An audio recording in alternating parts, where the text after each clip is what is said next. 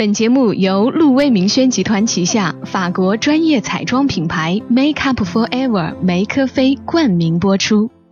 每个故事都是别人走过的路，做人如果没梦想，那个有微笑的抚慰，从一数到十，你爱我有也有多少？泪水的滋润。默默到来，故事如你。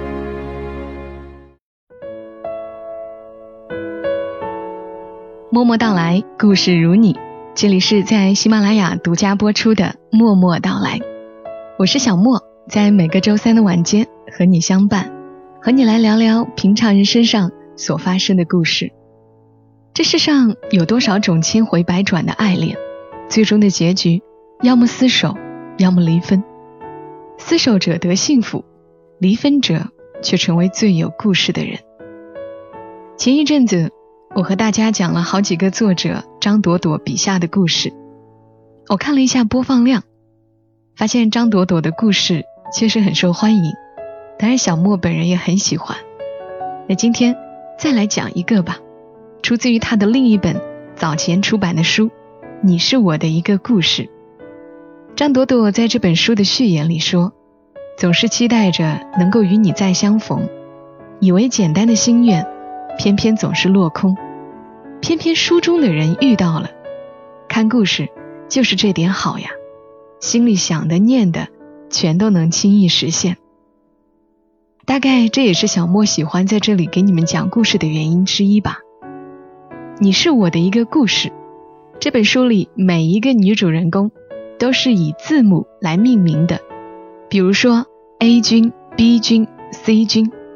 今天要和你讲述的这个故事呢，是这本书当中我印象非常深刻的一个故事。故事的女主人公叫做 K 君。故事的名字是《花好月圆》，作者张朵朵。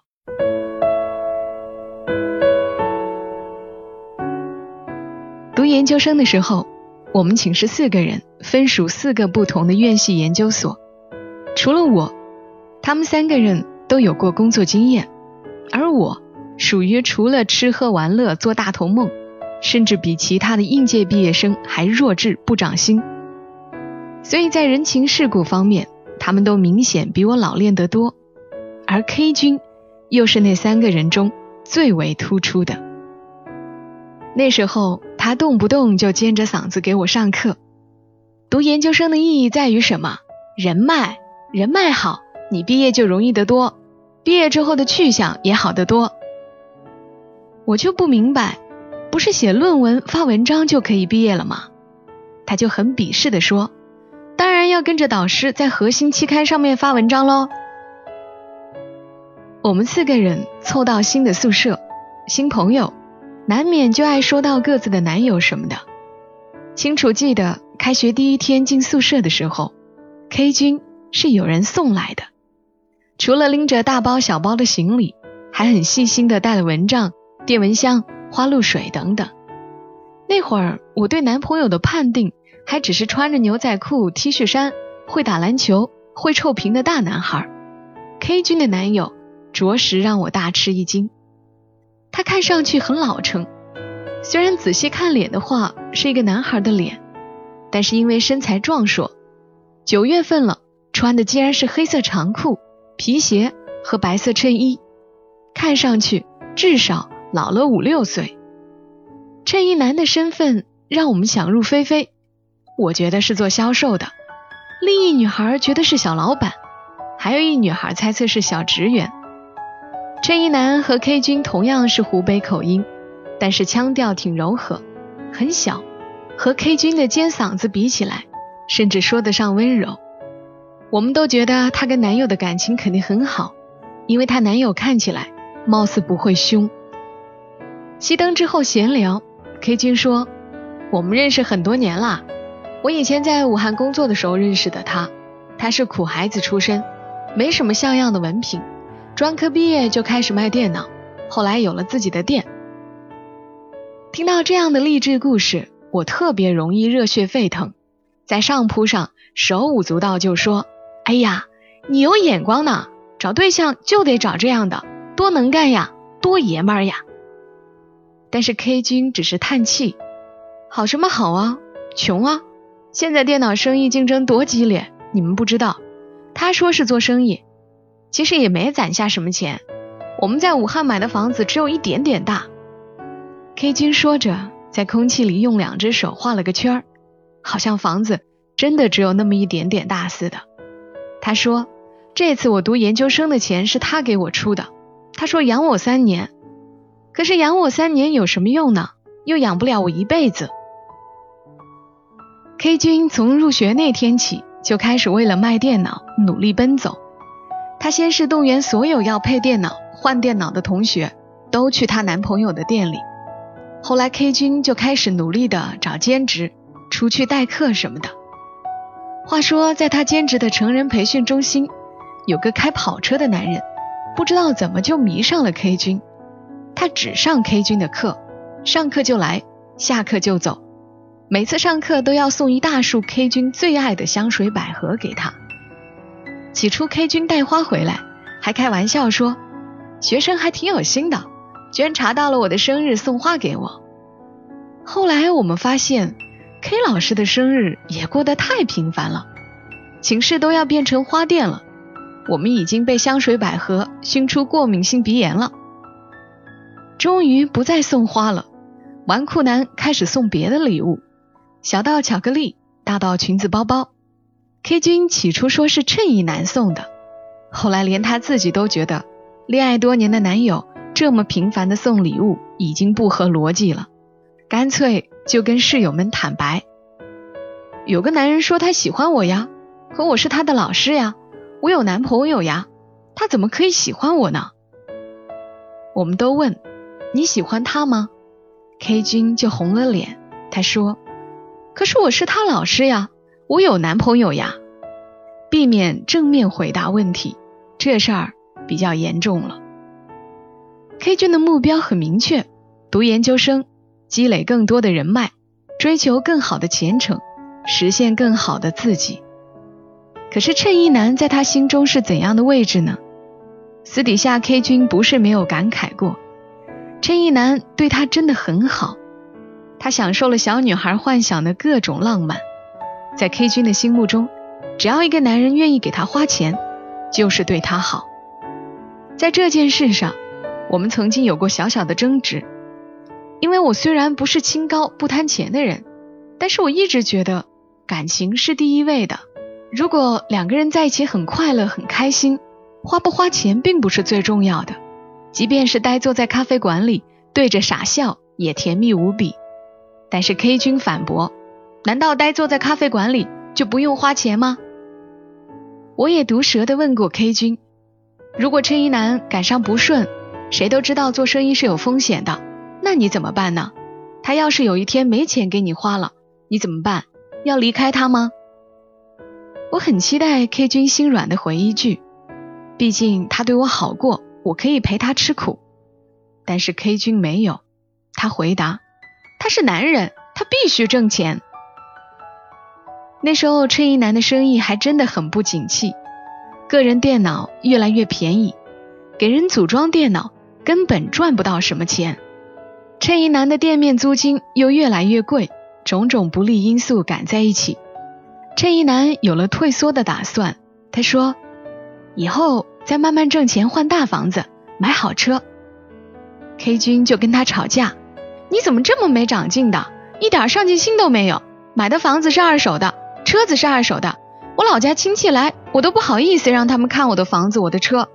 现在你好歹还有个生意，关了店你做什么？连个学历都没有。后来单独相处的时候，我劝 K 君，你不用对他那么凶吧，你也知道。他是个上进的人，家里经济条件不好，一点都帮不上他。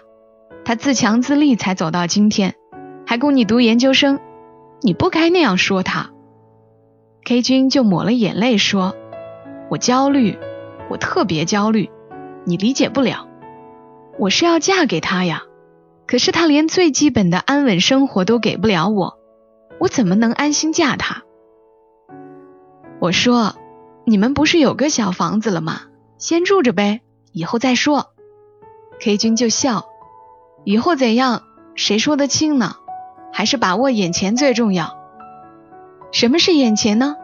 追求他的纨绔男。说实话，有那么一阵子，我真的很不喜欢 K 君，他怎么那么贪钱呢？在被纨绔男追求的日子里，K 君沉寂了许久的少女心复苏了。他好久没有被宠着、哄着的感觉了，好久没有收到礼物惊讶、兴奋的那种虚荣了。他丝毫不掩饰自己的心情，这种感觉蛮好啊。我也没有做什么对不起男友的事儿，是人家追求我，我也没有办法。我们忍不住问：“你要跟衬衣男分手吗？”他说：“不知道。要是他一直没什么长进，我就真的对他失望了。”衬衣男自然也知道学校里有人在追求 K 君，他表现得很淡定。那段时间宿舍里三个人都在热恋，每天发短信、打电话、约会，腻来腻去。这种氛围极大限度的为 K 君心中的草浇了水、施了肥。衬衣男的生意每况愈下，K 君帮他张罗了几单比较大的生意，都没谈成。这件事成了他俩之间的导火线。K 君每天在宿舍里就是打电话骂他没用，若是不打电话，就会唠叨找了一个没钱的男友有多难。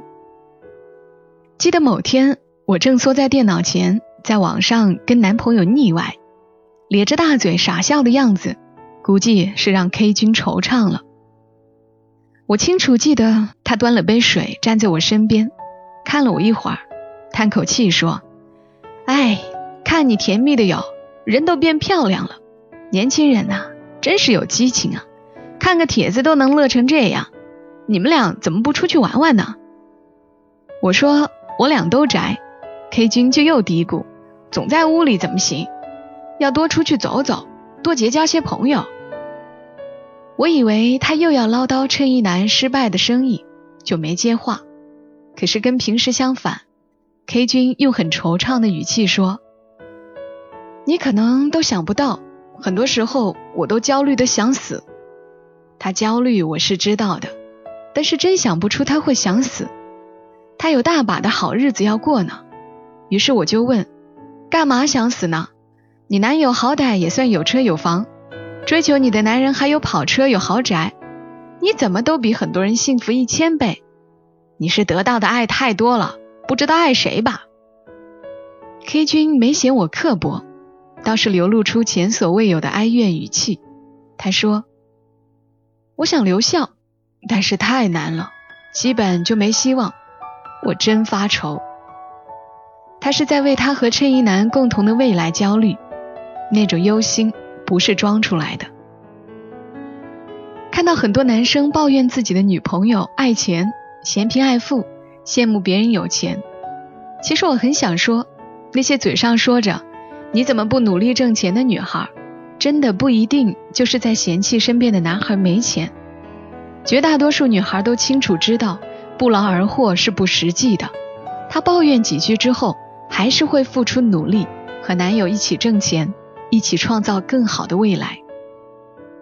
那天的谈话之后，我开始喜欢 K 君了，喜欢他的直白和坦荡，喜欢他的未雨绸缪。但是他和追求他的纨绔男的暧昧不清，还是让我有点不舒服。一天晚上，我们正在宿舍扯谈，已经很晚了，要关灯睡觉了。衬衣男突然打来电话说：“我摔跤了，你快来扶我一把。”K 君一下子就听出了他的酒意，猜到他是喝多了，气不打一处来，尖着嗓子骂起来：“又出去喝酒了？跟谁？怎么又是他呀？”不是生意没谈成吗？别跟我解释，你喝多了酒摔了跤，让我出去找你，你也好意思说？K 君气急了，就想挂电话，然后衬衣男说：“我动不了了，下天桥的时候滚下来了，在路边，你来接我。”K 君生气又担心，问清楚了是哪个天桥，赶紧穿衣服出去。那会儿已经很晚了，又是大冬天。我们完全预料不到春衣男那边的状况，只是觉得 K 君一个人出去太冷又不安全，还建议他说实在不行就让幺二零去接他好了。K 君说不行，还是我去看看。一边出门一边还在埋怨，这么大人了，做事不过脑子，酒喝多了摔跤，看我怎么骂他。然而，等他在寒冬的深夜看到摔在路边的衬衣男的时候，别说骂，真是有泪都哭不出了。K 君按照衬衣男说的，到指定的天桥下面找到了他。衬衣男还保持着打电话的姿势，仰面朝天躺在天桥台阶下面。他是喝多了酒，踩错了楼梯滚下来的。他个子高，挺魁梧，这么摔一下可是不得了。K 君知道他是摔断了胳膊，摔折了腿，故意赖在那儿骗他同情，所以他大老远看见他就开始埋怨：这么大人了，还这么让人不省心。摔了跟头，不知道先坐起来，在那躺着也不怕着凉。衬衣男撇着嘴，挤出了一个笑脸，还嘴硬说：“我就知道你不会不管我。”天已经很晚了，原本冬天就冷，行人稀少，更不会有人去搭理一个翻滚在路边的醉汉。K 君想把衬衣男扶起来，一边动手，还一边埋怨他。可是衬衣男哼哼了一声，说：“亲爱的，我动不了了。”直到这时，K 君才发觉衬衣男有点不对。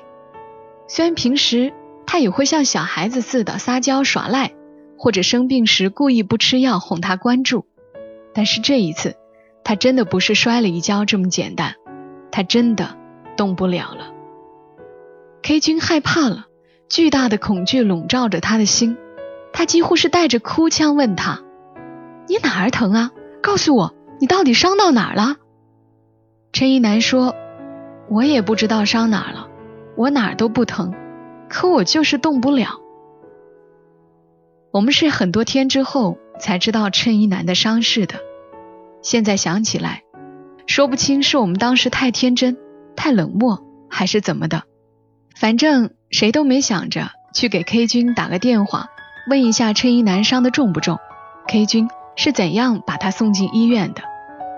我们简单的认为，不就是一个人喝醉了，然后摔了一跤吗？就算受点伤，去医院就可以了。再不济，打幺二零也能送到了。或许是因为年轻，没有经历过大的事故，所以不知道“意外”这两个字会有怎样的重量，能把人压垮到什么程度。总觉得什么绝症啊、失忆呀、车祸啊，都是编剧们编出来骗大家眼泪的。真正的坏事降临不到我们身边。这些糟糕透顶的理由，让我们在那段时间里忽视了 K 君的感受，甚至压根儿就没在这件事上花费一丁点心思。很多天后，我们看到 K 君瘦得尖成锥子的脸，才意识到问题的严重性。K 君回寝室取了一个存折，那个存折他一直没动过，是研究生津贴，每个月两百多块，在他看来那都是小钱，取出来也没什么用处，所以领到存折之后，干脆就往抽屉里一丢，不去碰。这次他回宿舍是要把这笔钱用上，他原本就不胖，在医院照顾了衬衣男。忙前忙后，废寝忘食，整个人都瘦得脱了形。我们问：“衬衣男伤哪了？”K 君眼睛红红的，却不再有眼泪，只是简单说：“脊椎。”听到“脊椎”两个字，寝室里所有的人脊背都出了层冷汗。有个小伙伴是学生物的，并且是医学世家出身，马上问：“啊，脊椎？”他不会瘫痪吧？我们的心扑通扑通跳到嗓子眼儿，希望 K 君说不会。可是 K 君没有说，他说有可能。我的心揪得更紧了，全部心思都集中在天哪，万一男朋友瘫痪了该怎么办？K 君却已经转换了思路，我现在要帮他转院，我的钱不够。我们俩的钱加在一起也不够，我们所有的信用卡也都透支到最大限额了。我回来取这个，K 君拿着那张一直没动过的学生津贴存折，以前总抱怨每个月只有这么一点点，想不到这么长时间存下来，也是一大笔钱呢。我心里五味杂陈，真是不知道说什么好。我好想说，我这里有钱，你先拿去用。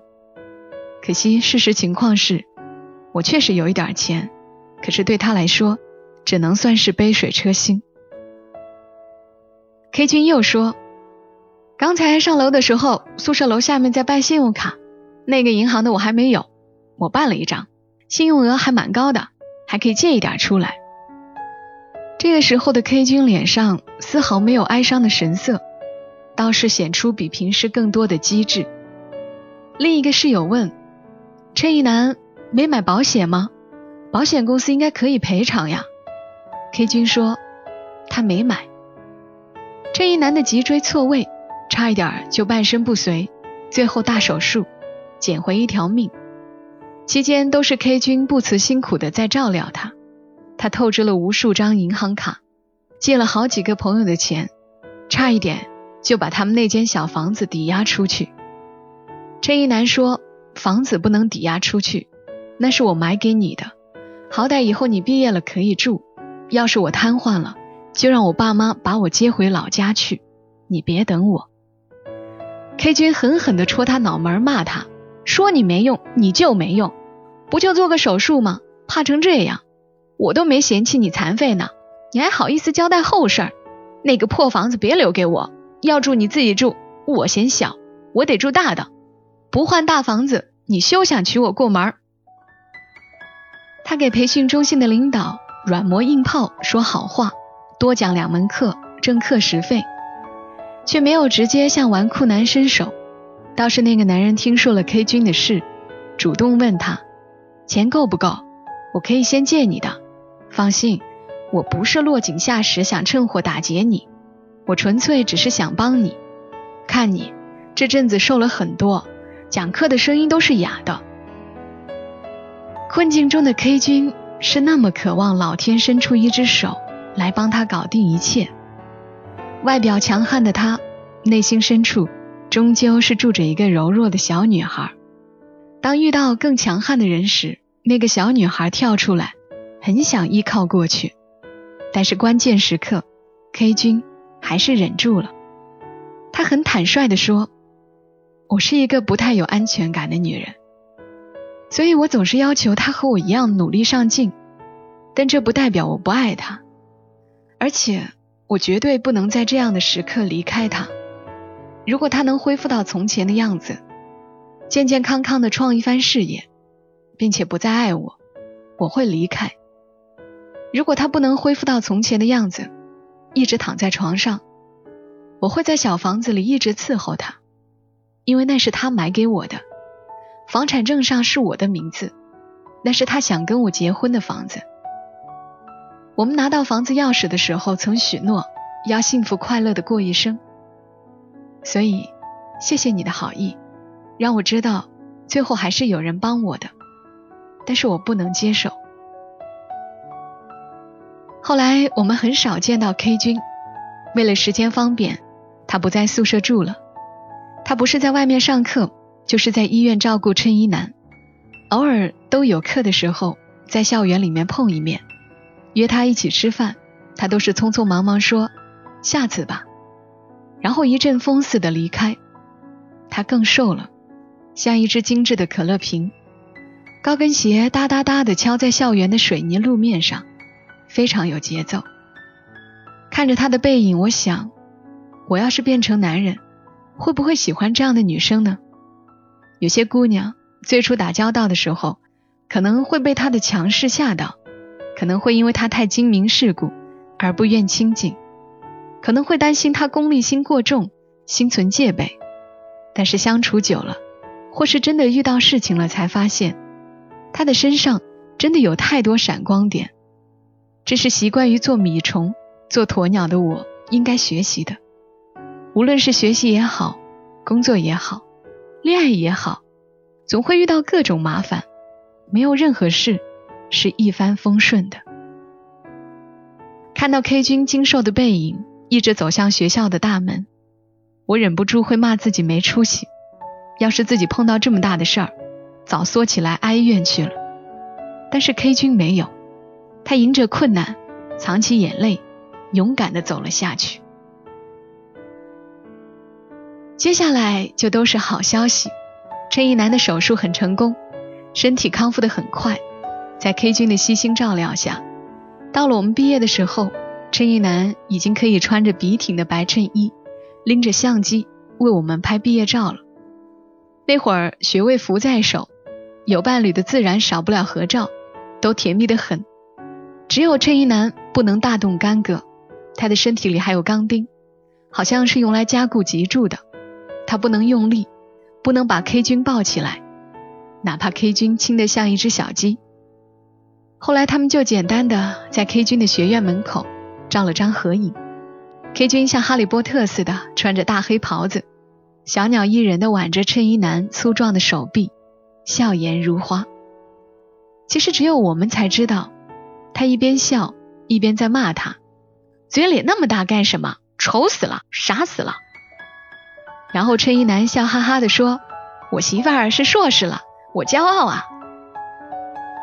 ”K 君凭着自己的魄力，在众多竞争者中脱颖而出，去了一所还不错的大学教书，并兼读在职博士。衬衣男没有吃闲饭，身体好利落了，就得努力挣钱，毕竟为了治病，他欠了太多债。K 君没再说分手的事儿。追求他的人始终不少，他却没再动离开的念头。他说，每次看到他后背上蜈蚣一样的疤，就觉得我的心已经被缝了进去。他们的女儿很漂亮，虽然一家三口仍旧住着小房子，但是吵吵闹闹，很温馨。这几天你在哪个城市？天气一定晴朗，因为你就是个太阳。有空想念我的话，就上线来说晚安，你星光灿烂。别再担心我什么了，别把我宠坏，只要你平安回来就够浪漫。刚刚的这个故事来自于作者张朵朵，出自于他的一本书。你是我的一个故事，这个故事难得的有一个比较好的结局，所以它叫做花好月圆。作者写完这个故事给 K 君本人看了，K 君本人笑着说：“看着你写的故事，我都被自己感动了。看来我们都比想象中的强悍，只要咬牙坚持，没有过不去的火焰山。是啊，没有过不去的火焰山。”时间面前，我们唯一不需要的就是浇灌自己。命运很公平，给你一段刻骨铭心的爱情，就会给你一段刻骨铭心的痛。再一次感谢作者张朵朵，也感谢大家听到我。这里是默默到来，祝你今晚好梦。小莫在长沙，跟你说晚安。